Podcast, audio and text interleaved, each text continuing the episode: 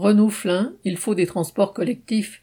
À Renault-Flin, dans les Yvelines, des travailleurs ont manifesté contre la politique scandaleuse de la direction qui voudrait faire des économies sur les transports collectifs pour venir à l'usine. Depuis le début de l'année, après avoir supprimé l'équipe de nuit, les patrons ont organisé la production sur la seule équipe du matin. Il n'y a plus d'équipe d'après-midi pour la ligne de montage. Mais à l'emboutissage, en tôlerie, au CDPA, pièce de rechange, des travailleurs sont encore en 2-8 et doivent donc venir une semaine sur deux à l'usine l'après-midi. Or, sur cet horaire, la direction a l'intention de supprimer purement et simplement six lignes de bus sur les 17 existantes. Elle prétendait même interdire aux travailleurs postés de prendre les bus la semaine où ils sont du matin, au prétexte que le transport en bus est facturé au mois à chaque salarié et qu'elle ne peut le faire à la semaine.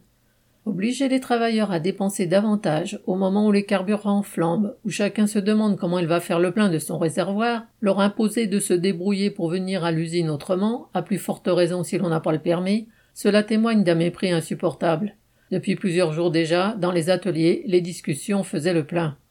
Le mercredi 30 mars, une soixantaine de travailleurs étaient réunis sous les bureaux de la direction à la suite d'un appel de la CGT à débrayer. Ils refusaient la suppression des lignes de bus, l'interdiction pour eux de les emprunter en horaire du matin et cette prétendue impossibilité de facturer les transports collectifs à la semaine.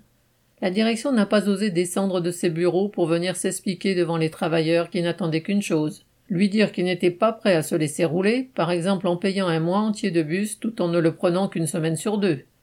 Ces patrons qui se contentaient de laisser entendre qu'ils devaient faire des économies n'ont en tout cas pas réussi à faire celle d'un bon débrayage. Le lendemain 31 mars, à l'occasion d'une réunion, la direction a dû annoncer la possibilité pour les travailleurs en équipe du matin de prendre les bus, la facturation se faisant à la semaine.